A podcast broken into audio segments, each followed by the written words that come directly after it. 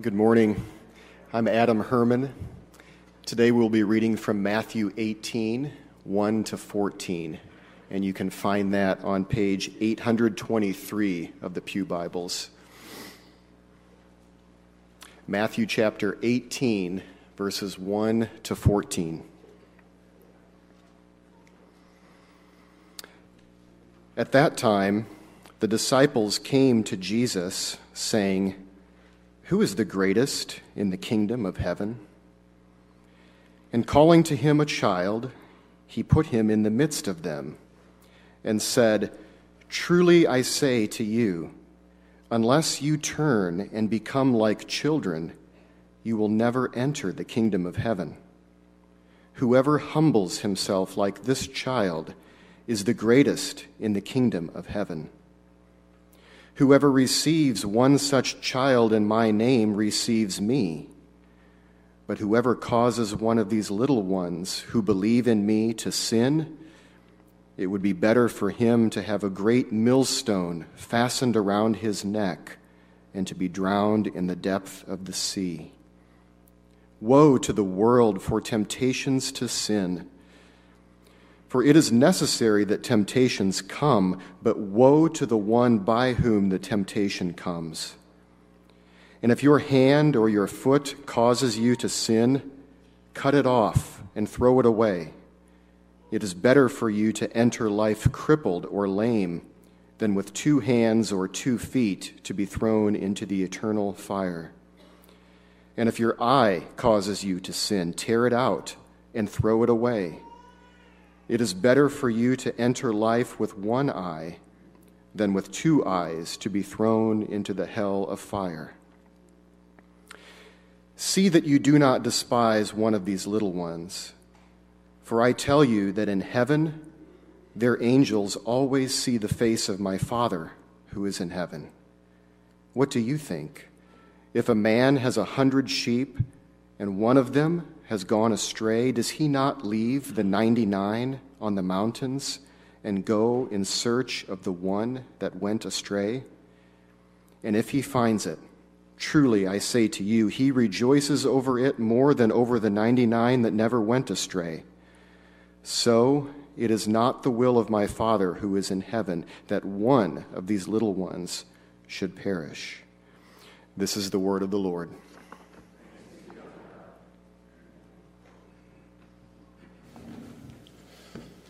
Thanks, Adam. Good morning. Hey there, I'm Jimmy, and uh, privileged to be on the teaching team here. Hey, happy October. It's good to see everybody in the month of October. It's always a special month, you know. You feel, uh, I just really enjoy the weather, I enjoy everything about October. But I really enjoy the fact that it's Pastor Appreciation Month. I don't know if you knew that. Pastor Appreciation Month is like Mother's Day. Every day should be Mother's Day, right? Uh, I like the fact that there's a month, but every week should be a chance just to actually appreciate your pastors. We've been blessed here in this church with some great pastors. I would encourage you to do something this month to encourage them. It might be just a note that you write them, it might be a gift card, something. Just, just know that it's Pastor Appreciation Month. We've been blessed with great pastors in this church, and so let's just make sure that they know that they're appreciated. Is that a deal? Is that a deal? Yeah. All right, enthusiastic. All right, let, let, let me pray and then we'll jump in here. Father, thank you for this morning. Thank you for that great commissioning time. Um, just for Justin and for Grace and what a joy it is to send them out. Father, uh, we come to a tough passage because there are some things in here that might make us a bit uncomfortable. There's a lot of questions which confront us every day that are raised in this passage. So we pray that as we look at it, that your Holy Spirit would lead and guide, and that we would truly be able to see greatness and what it means to be great in the eyes of God, and what it means to be great truly, truly in this world um, as we keep our eyes upon Jesus. So be glorified in this time, we ask it in Jesus' name. Amen. I want to share with you a story which I think just gives so much of the point of this text. There's, I know it's Pastor Appreciation Month, and the first part of the story is a little disparaging towards pastors, but the second half will be very encouraging, all right? There's a pastors' conference that takes place. And it's a well known conference. There's thousands of folks that watch this online. And it's a conference in which a group of pastors, very well known, great in the eyes of the world, come together and they talk about very, very difficult subjects. And if I said the names of these pastors, a lot of you would know, you know, what every one of them. And so they come together and they have a chance just to walk through some hard topics. And uh, it's just an interesting forum to bring up some things that you wouldn't ordinarily talk about. Afterwards, they go to this room in the hotel just to kind of review the conference. And uh, they're there and they're talking, and they have a little food there just to kind of have as they go through the conference and process it. And one guy just kind of flicks some of the food at this other guy. The other guy, you know, kind of grabs a little handful of this and flicks it back at this other guy. And uh, some of the other guys, you know, start to throw the food around. And the guy that has been hired by this group to run this conference is a friend of mine, and he's there in the room, and he just kind of stops him and says, Hey, if we keep going, who, who's going to clean this up? And they say, that's, that's what the maids are for. And they have an all out food fight and basically trash a hotel room. Meanwhile, across town, there's a pastor serve conference. I'm very privileged to work with a group called Pastor Serve. We get to serve pastors and just encourage them. So we are across town. And we've had a conference, and the last speaker at our conference is the pastor, the pastors the church where the conference is being hosted. It's a large church. Um, he's, he's an incredible pastor. He gives a great closing talk.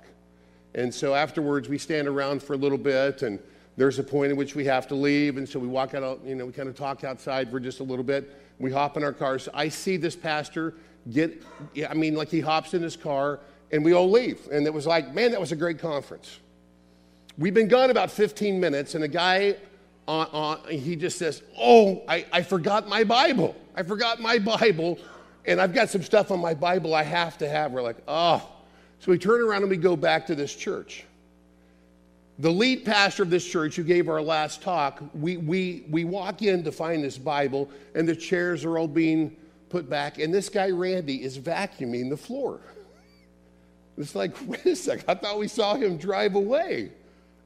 And it was, it was awkward. It was this awkward moment of, hi, hi, Randy. And you could tell that he was very embarrassed. He was very embarrassed, but he's vacuuming.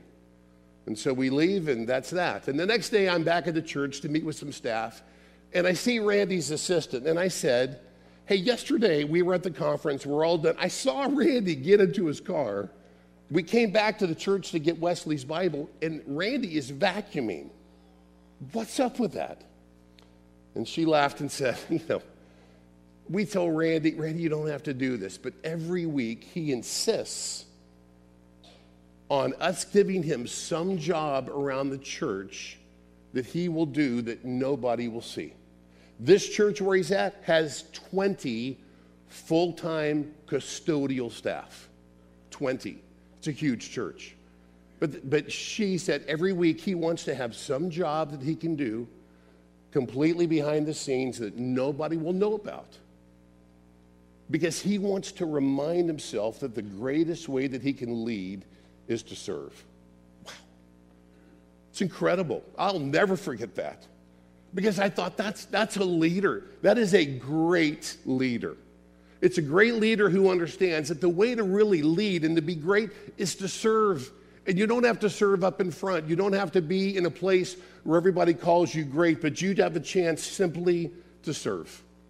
And so we come to this passage about greatness. I want to make sure I'm sure that you have the context. So we're in the midst of Matthew. We've been walking through Matthew, and if you've been here for a while, you know that we've been, you know, slowly at times, but at times it picks up a little bit. We've been going through Matthew. And so we've talked a lot about, just in these past few weeks, about chapter 16 and 17, about the fact that Jesus asked us to take up our cross and to follow him. And then last week we heard from Chris about the fact Jesus, he, he meets our needs. And sometimes it's through strange ways, like a coin in the mouth of a fish, but Jesus meets our needs. And so now, for these next few weeks and next few chapters, we really hit some practical things about okay, what, what does it mean to really lead? What does it mean to take up your cross and to follow Him? What does it mean to be great? What does it mean to be a peacemaker? What does it mean to forgive people? We're going to talk about marriage. We'll talk about divorce. we will talk about singleness. We're going to talk about some very practical things. But he jumps in in this passage into this amazing story about what does it mean to be great?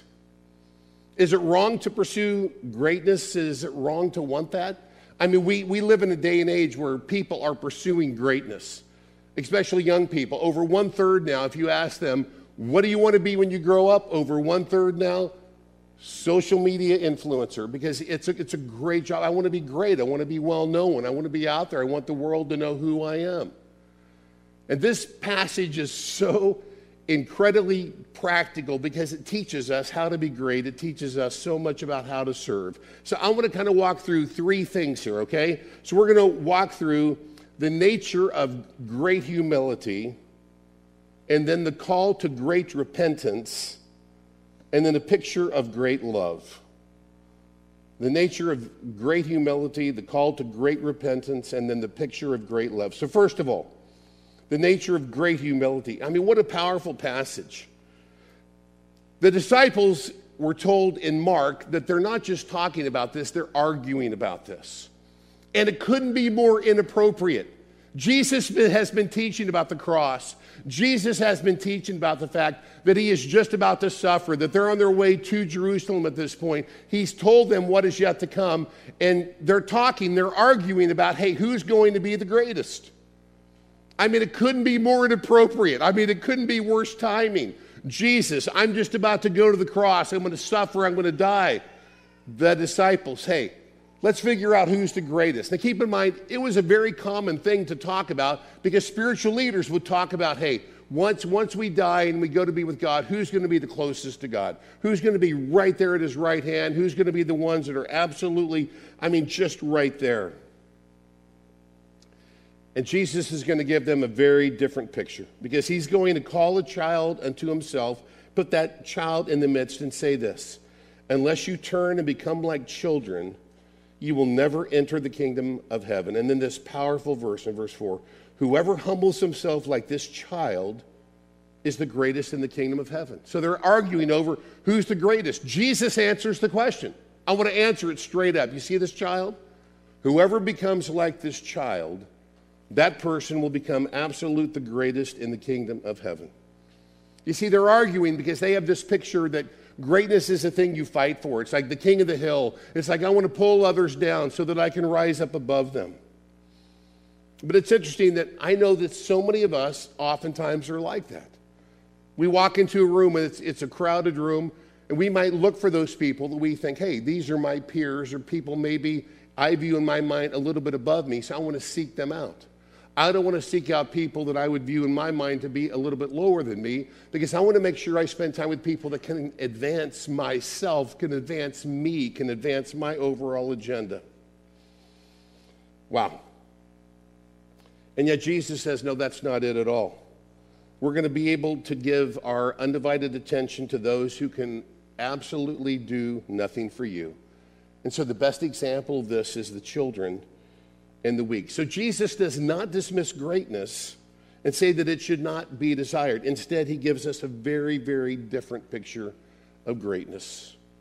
Mark 9 5. The way to be first in God's kingdom is to be the servant of all. The way to be absolute at the very top is to be at the very bottom. It's this tremendous paradox that's standing on its head, truth standing on its head, screaming out for attention, as Chesterton says. It's this paradox of if you want to be first, you need to learn to be last. If you want to be the greatest, you need to learn to be the absolute servant of all. You need to put the needs of others before yourself. You need to turn and become like children. Now, for Jesus to grab a little child and to pull this child in their midst extremely unusual. It's not a child centric world. Now, so much of what we do is child centric. We dismiss the kids, that's child centric, right? So much of what we do is about our kids. But back then, it was not about the kids. Kids, you were just really trying to bide your time, wait for them to grow up because you didn't really want to do things for your kids. As a matter of fact, in this culture, you had the right to murder your children. You might think, well, we still do that now through abortion. But once they were born back then, you could still murder your children. You had the right to do that. because children were just, in one sense, a throwaway. They weren't given any real strong value. And Jesus makes such a massively powerful statement when he takes this child and brings this child and puts him right in the very midst and says, You need to be like this child. If you want to be great, have this. What, what does that mean? Children are trusting, oftentimes, they're curious, they're extremely dependent.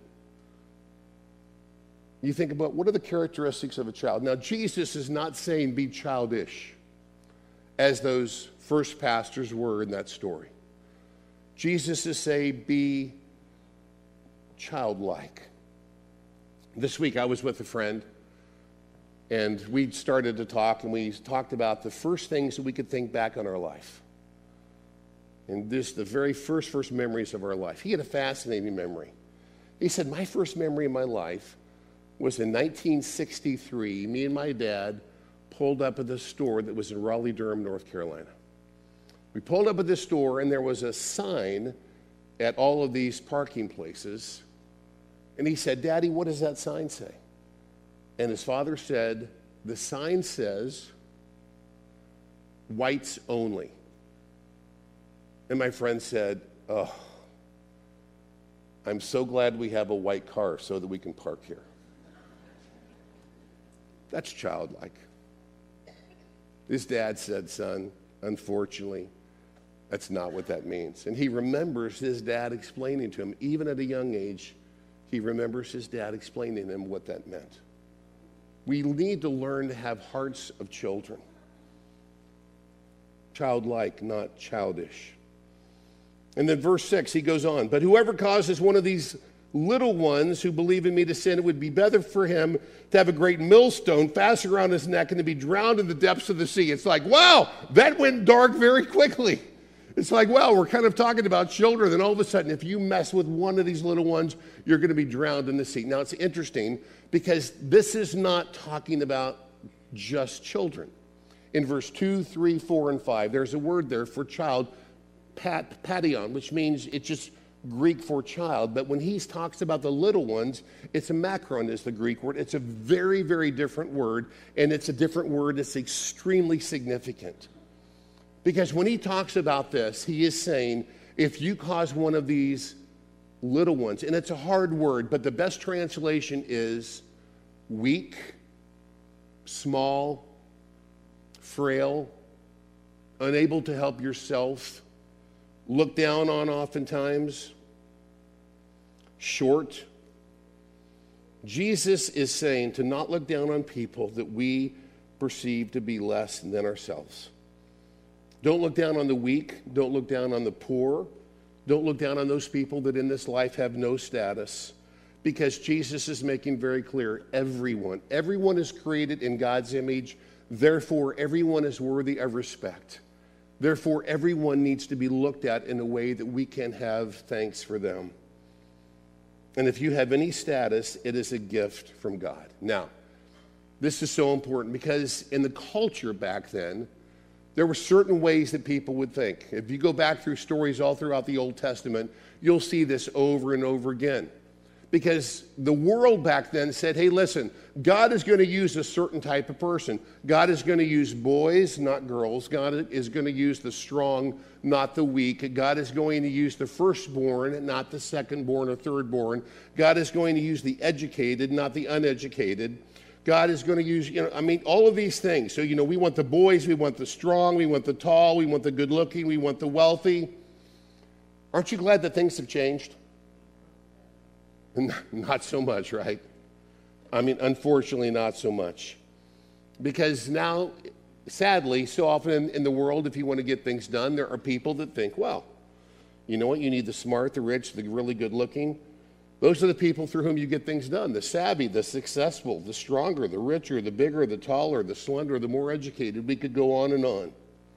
Here's what's fascinating. If you want to do a great Old Testament study, if you're thinking, gosh, I would love to find some study just to work through, spend some time in the Old Testament and go through and see how in almost every story in the Old Testament, and that sounds like an overstatement, but you start through And you're going to see that there might be people that God is going to choose. And there might be one person that the world says, this is the person to use. This is the strong person. This is the person that's got more strength. This is the better looking person. This is the educated person. This is the older person. You should use that person. And in almost every single case, God says, you know what? I want to use the op- I'm going to go completely the opposite direction. I want to use people to do my work whom the world says these are not the right people. I want to choose the weak oftentimes. I want to choose the frail. I want to choose the downtrodden. I want to choose the second born, the third born to do my work. Just a few stories. God chooses Abel, he doesn't choose firstborn Cain. God chooses Isaac, he does not choose firstborn Ishmael. God says, I want to choose Jacob and not Esau. God uses amazing ways to use Ephraim and not so much Manasseh. Joseph and Judah, both used by God. They weren't the firstborn, it was Reuben. And yet he's not so much used, but it's Joseph and Judah. Is God going to choose attractive Hagar or barren old Sarah? God is going to use barren old Sarah. Is God going to use beauty queen Rachel or the unattractive Leah? He's going to choose Leah to be that crimson thread that weaves through the entire story that ultimately leads to Jesus. God is going to use Moses and not his older brother Aaron. Moses couldn't talk, Moses couldn't do anything. God is going to use Gideon. God is going to say, okay, we need to do this great thing in Israel. So I want to take the weakest tribe, the weakest clan, the weakest family, and the weakest person in that family. That's Gideon. He's the lowest person. I can't choose anybody that's weaker than Gideon, and yet I'm going to use him to do some amazing things to deliver the nation of Israel. Why Gideon? So the fingerprints of God will be all over it. That is why God delights to use the things in this world. He delights to use people that come to Him with a childlike heart, that understand we do have weakness, we do have brokenness, we desperately need Jesus. God is going to use David, not his older brothers who were much bigger, much stronger. God is going to use the runt of the family, David, to do incredible things. You go through the book of Judges, every judge is from the wrong side of the tracks. Every judge is just so wrong in every way, and yet God uses them over and over again. God is going to use Deborah, God is going to use Esther. We could go on and on in these stories. God delights in doing these types of things. Paul says this in 1 Corinthians 1:27. But God chose the foolish things of this world to shame the wise. God chose the weak things of this world to shame the strong. He chose the lowly things of this world and the despised things of this world, things that are not, to nullify things that are, so that no one may boast before him. Listen, it's not pleasant. I understand that. To be placed amongst the foolish and the weak and the despised and the lowly. Yet this is oftentimes where we find ourselves. Because God does great and awesome things which bring honor to his name through the lowliest of people. God's economy opposes the economy of the world. The, the, you know, because God just says, hey, if you're excluded, if you're marginalized, if you're weak, you're going to be able to be used by me. I, I, I love this. It's powerful because God can use anyone. Now, listen, this is not to say that God cannot use the strong and the wise and the gifted. I love this quote that's by, by actually Oswald Chambers. He says this All throughout history, God has chosen and used nobodies because of their unusual dependence upon Him, made possible by the unique display of His power and grace. God has chosen used somebodies who were gifted only when they renounced their dependence upon their natural abilities and resources. You might say, Gosh, I would love to be used a lot more in this church, but I'm not a very good teacher. I don't know what I can do. I don't play an instrument. I can't sing. You know what? You're perfect, right? Because God can use anyone. God can use those people that think, I don't have the right gifts, I don't have the right abilities. But if you come and your heart is to serve, if your heart is simply to serve, and you say, whatever it takes in any way that I can, I want to serve, God will absolutely use you. All people are worthy of tremendous respect because all people are created in the image of God. Now, I realize that there's a point which we, we can be very, very angry with some people. I get that. There's some people that do stupid things. But people are worthy of respect because people are created in the image of God. And no matter who they are, we look at them and understand there is a God shaped void within each person. There is that void that's crying out to be filled by only the Lord Jesus Christ. So when you have that chance to have a voice, when you have a chance to be around people, do you, do you like to be perceived as the person that has strength? Or can you be perceived as the person that served? Pastor Serve had a contract with a group, and it was a big business, and we had a big contract with them. And they had a CEO, and every time I was around this CEO, I, I hated the way that I felt because he, he just looked down. I mean, he looked down on, on, on, I think, almost everybody. And I mean, his staff just rotated out because they just didn't like to be around him. But every time I'm with him, I always think, man, you just, you just love to kind of lord things over me. And it got to a point where it was so uncomfortable. I, I mean, I just broke the contract. I said, you know, I don't think we want to be involved with this group. I think it's best if we just go our separate ways. The board got smart and let him go, and they hired a guy that came in about six months ago. And I thought, you know, I'm just going to go meet this guy just to give him a chance because we did have a big contract with this group. I'd like to go back and just meet him. So I checked his LinkedIn and I looked and I thought, oh my gosh. This guy was the CEO for years and years at Mac Tools, and he became the COO at Walmart. And basically this guy ran, ran, ran like all, all of Walmart. And then he, he I mean, like he, at a young age, he walks away with a lot of money. And he got to that point where he felt like, you know, I've got so many skills and abilities. I think I should be able to serve some type of a Christian ministry. So I, I walked in to meet with this guy, John, thinking, I don't know what I'm going to find. He was delightful because it was clear that he was there to serve. He couldn't have been nicer. He could have been more gracious. Hey, is there any way that I can serve you, Jimmy? Is there any way that I can serve pastors through you? Is there any way that I can serve? I mean, he was he was deferential. He was one of these guys, and I'm thinking, this is night and day. From their old CEO to this CEO, it was night and day because he had a spirit of, I want to serve, I want to help, I'm not better than you. The first guy, you always felt like he wants you to know he's better than you. This guy, he is better than me, but he had clearly was very deferential. It was amazing. And I thought that's the kind of guy that I'd love to work with. That's the kind of guy that I'd like to be in partnership with. Is that your heart? Do you serve people in that way? Do you give in that way? Are you open and generous to say, you know what? Everything I have is from God. Everything I have is a gift from the Lord Jesus Christ. This is why I love to take business leaders to Haiti because it's a humbling thing because they begin to realize more and more I have what I have by the grace of God. I don't have what I have because I've worked hard, because I'm smart, because I'm educated, all of these things. Because I introduced them to pastors in Haiti who are really smart and they're educated and they work harder than anybody I've ever seen in my life and they're dirt poor. Why? Because they live in Haiti.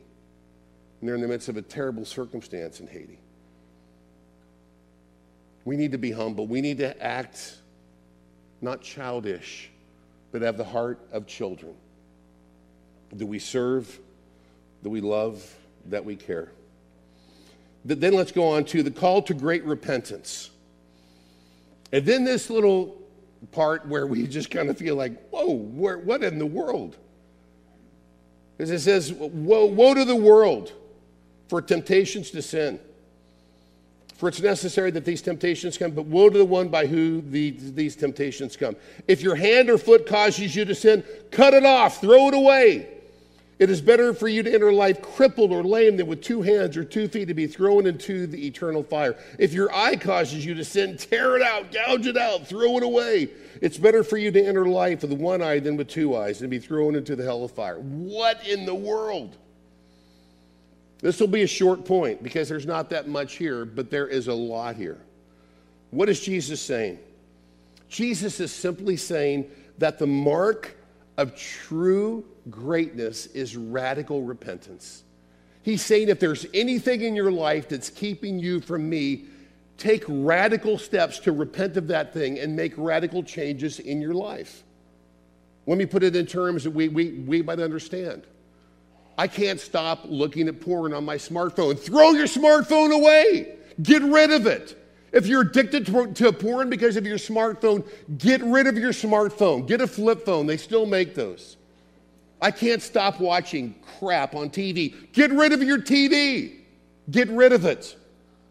Every night, I find that I'm drinking just a little bit more just to take the edge off. Then get the alcohol out of your house. Get it completely out of your house. I find that I'm more and more obsessed with money and the fact that we need more and more. Then you need to give a lot more away until you come to the point where you're dependent upon Jesus a little bit more and you understand that everything that you have is by God's grace. Take radical steps of repentance. If there's something keeping you from walking with the Lord, take radical steps to repent and get rid of it. Change some things in your life. That's what this passage is saying. People are like, Really? Cut off my hand or foot? Really gouge out my, yes, really get rid of your phone. Yes, really get rid of your TV. Yes, really get rid of the alcohol. If that's what it takes, whatever it might be, I don't know what you're struggling with, but you need to think through the things that cause you to sin, and you need to take radical steps to get rid of those things, make some changes. That's what this passage is calling us to. It's repentance. It means to turn around, to make a change in our life. And repentance is not just hating the consequences of your sin. Repentance is Psalm 51 4. Against you, O Lord, against you, O Lord, have I sinned. Repentance understands that primarily your sin is against God. You might say, Well, I've got to repent. Why? Well, because I've got to change. Because if I don't change, I want to lose my spouse. I want to lose my job. I want to lose my good name. I want to lose my reputation. If those are the reasons why you're trying to repent, if that's your motivation, you will never change because that means you just hate the consequences. And to actually repent means that you hate not just the consequences, but the sin itself and the fact that you have sinned against the Lord. We need to always be repenting. One guy that was poured into my life uh, a lot, he's been now with, with Jesus for about 15 years. Great guy's name was Jack Miller. He's the guy that used to say to me, Hey, Jimmy, cheer up. You're worse than you think but you're more deeply loved by Jesus than you will ever possibly comprehend. That, that's, that's Jack. Jack would also ask me a question every time I saw him, every time. He would say, What are you repenting of? What are you repenting of? That's a great question. I was with a, um, I was with a Christian leader he has, uh, five, he has five girls, and all, you know, his girls have just done amazing th- things in life. And then his fifth girl, when she started college in the first week, she ran off with this man twice her age. And this guy was devastated. And I happened to be with him in Chattanooga when he got the news about his daughter leaving. And I mean, we had a night, and he was just, just sobbing. And I just remember that night as we talked and processed, I said, Joel, if you had to do it all over, is there anything that you would do differently? And that this is a wise man. This is a wise, older Christian leader. And he said words I will never forget. He said, if I had to do it all over, I would repent more in front of my children. Wow. That's powerful. I would repent more in front of my children. So, friends, whatever it takes, whatever it takes, Confess your failure to repent. Confess that. Because nothing prepares us to deal with the failure in our life just to throw it all into this big, loving arms of a graceful God. And to say, God, I want to repent. Help, help me to repent of these things. Help me to take radical steps. Help me to take radical steps of repentance to be right with you. And then, third, a picture of great love. The Lord says, See that you do not despise one of these little ones. Once again, again that, that this is that word, mikron. It's, it's, it's the weak, it's the lowly. For I tell you that in heaven, their angels always see the face of my Father who is in heaven. Now, people think, wait a second, this, this is unbelievable news. Does this mean that I have a guardian angel? Okay? Bad news and good news. There's no evidence in Scripture that you have a guardian angel. There's no verse that says that you have a guardian angel. That's the bad news. All right, you want the good news? You have an entourage of angels around you. It says it's all over Scripture. Hebrews 1.14, I, I could go all throughout Scripture. There is an entourage of angels assigned to each one of you. You don't have a guardian angel. You have an entourage of angels around you. You have a team of angels around you. They're watching over you. They're caring for you. And so it's a great promise. It's a great promise. It, it doesn't say angel, it says angels. There are angels out there that are just there to watch over us. See that you do not despise one of these little ones. Interesting that that's a command that's stated in the negative. Why wouldn't Jesus say that in the positive? Why, why wouldn't he say, hey, here's, here's what you need to do esteem these little ones, admire these little ones, respect these little ones? Who are weak and they can do nothing for you. Why, why, why does he say, do not despise one of these little ones? Because the Lord knows our heart so well. He knows the way that we're going to miss, we're just going to miss this. We're going to, we're going to mess this up. The Lord knows.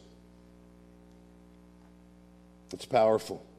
The fact that God absolutely knows our heart. Are you kind and patient to those people without power without status.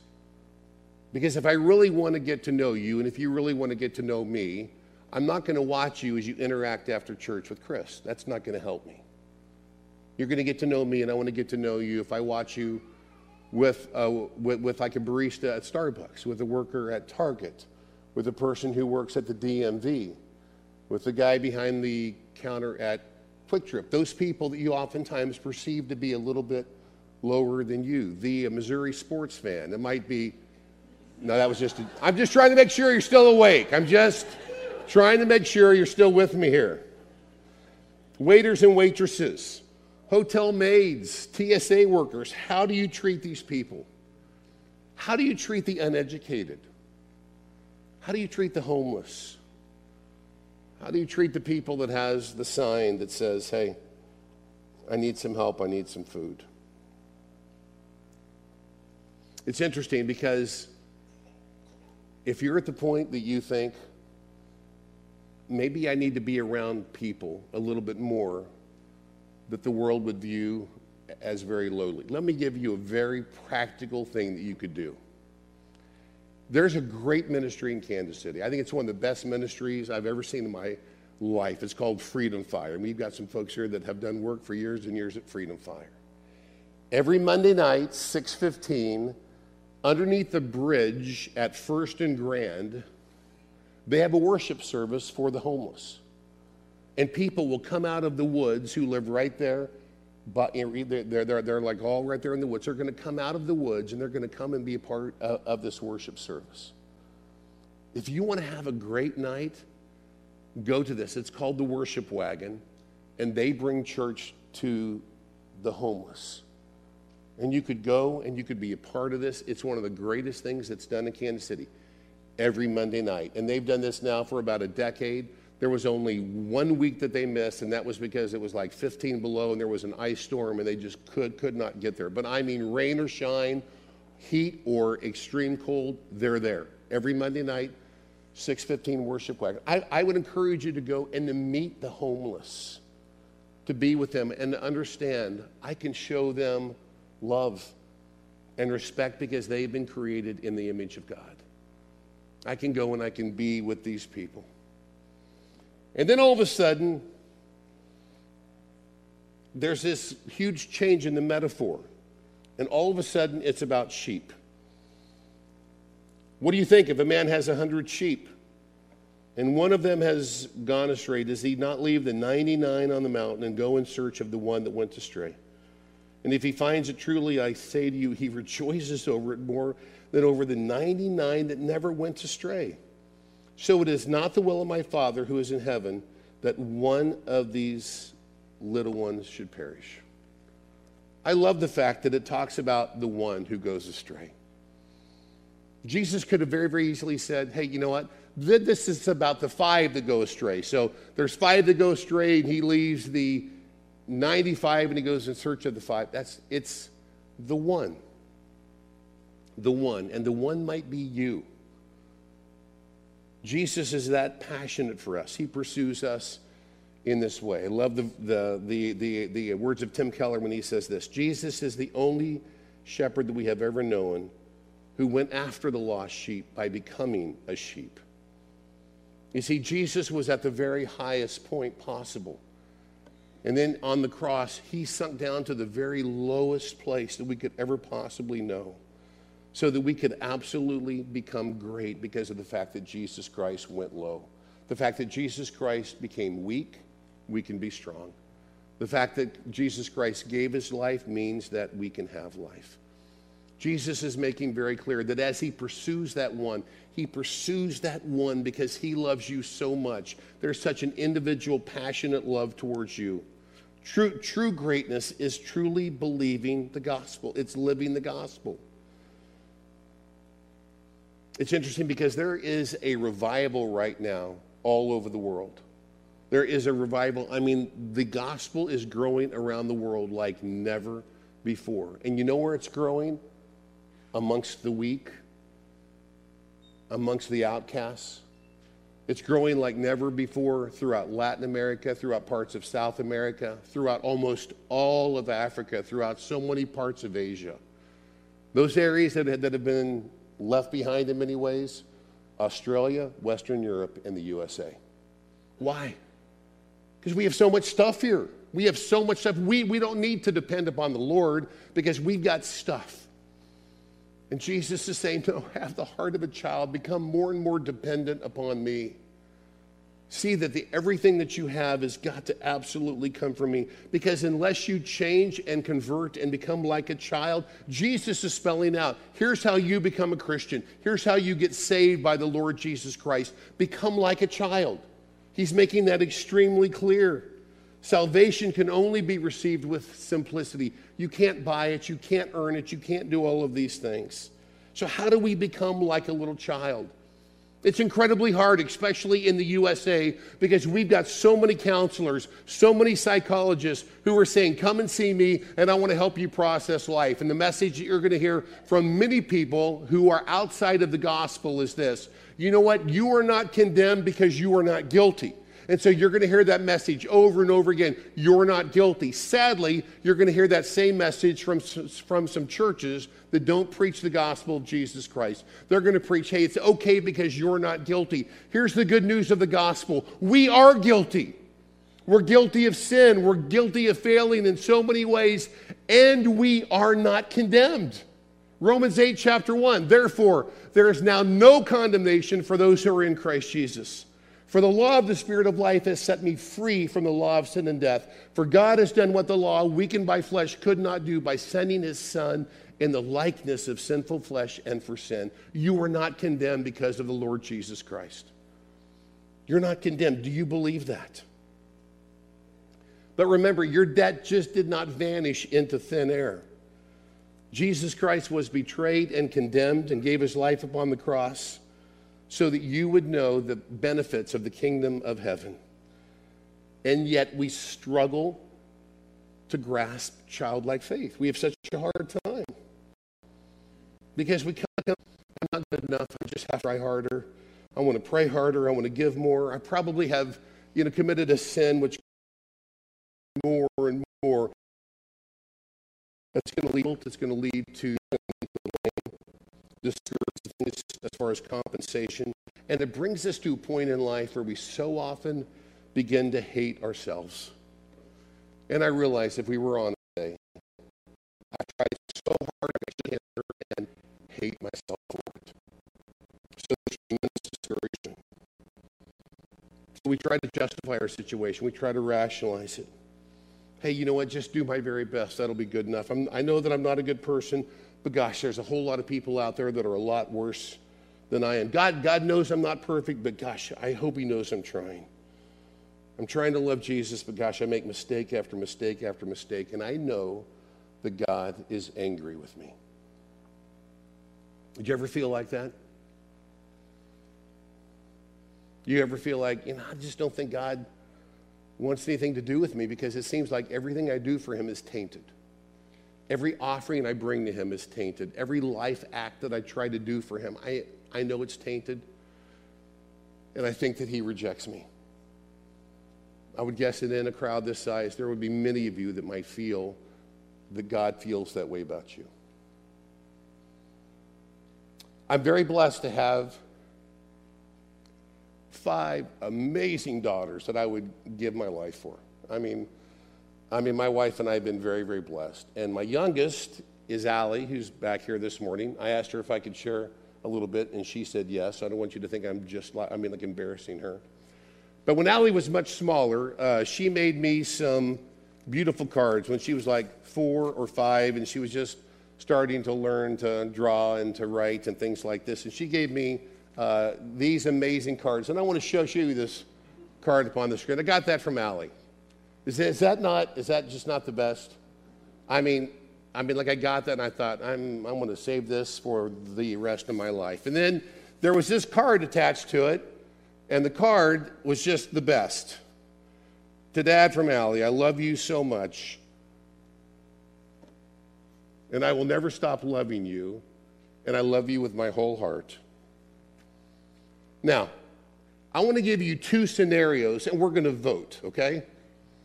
Scenario number one I said, Allie, sweetheart, can you learn to spell? My gosh. Allie, love, I believe there's an E on the end of love. And can you get your lines a little bit straight? It's like, you know, we're on this down slope constantly. If you would have thought a little bit ahead, you would have had right, you know, you would have had room to write, I love you so much. I will never stop loving you. Sweetheart, there's no, there's no E in loving, L O V I N G. And I love you with my whole heart, H O L E H A R T. Allie, come on, baby. You're gonna, this is, you're gonna have to work on this. I want you to go, I want you to correct this. Make it right and then come back to me. That's, that's option A. Here's option B. I just melted. I melted. It's like I will save this for the rest of my life. I will never get rid of this. Okay, let's vote. How many of you think that I responded with option A? Don't you dare raise your hand. All right, how many of you think it was option B?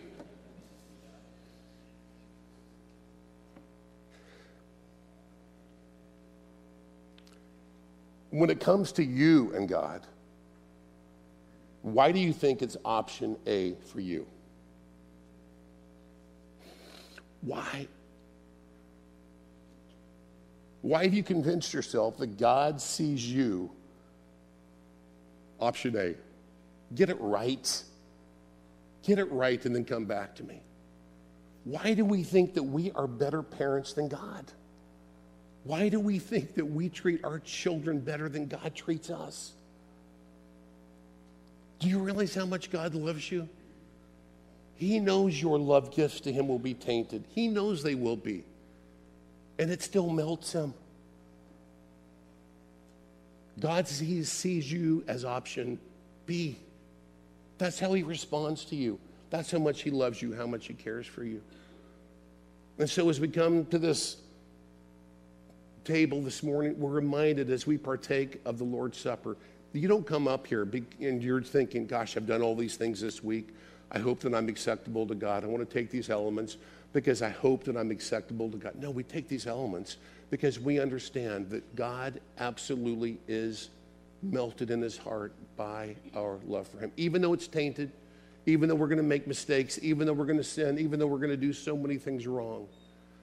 But God wants to show you the depths of his love in ways that maybe we haven't even experienced.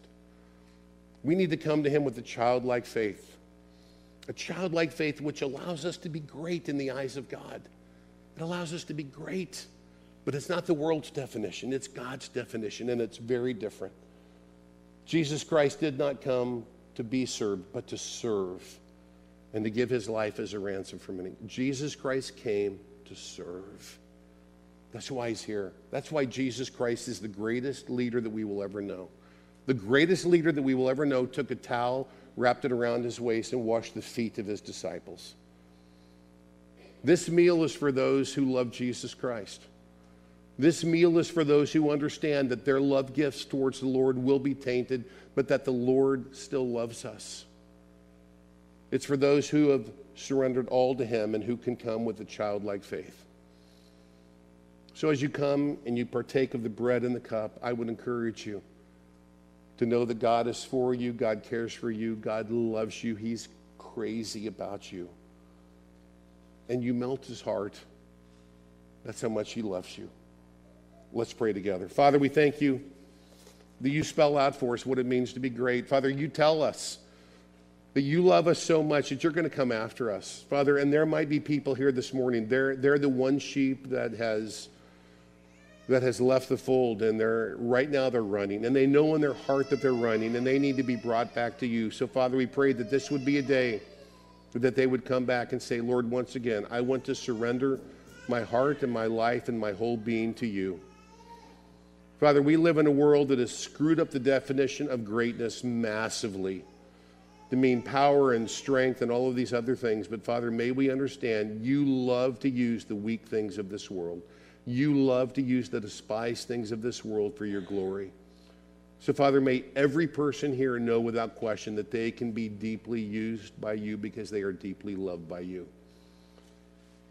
So, may our eyes be upon Jesus and may we come with a childlike faith now, we pray. In Jesus' name, amen.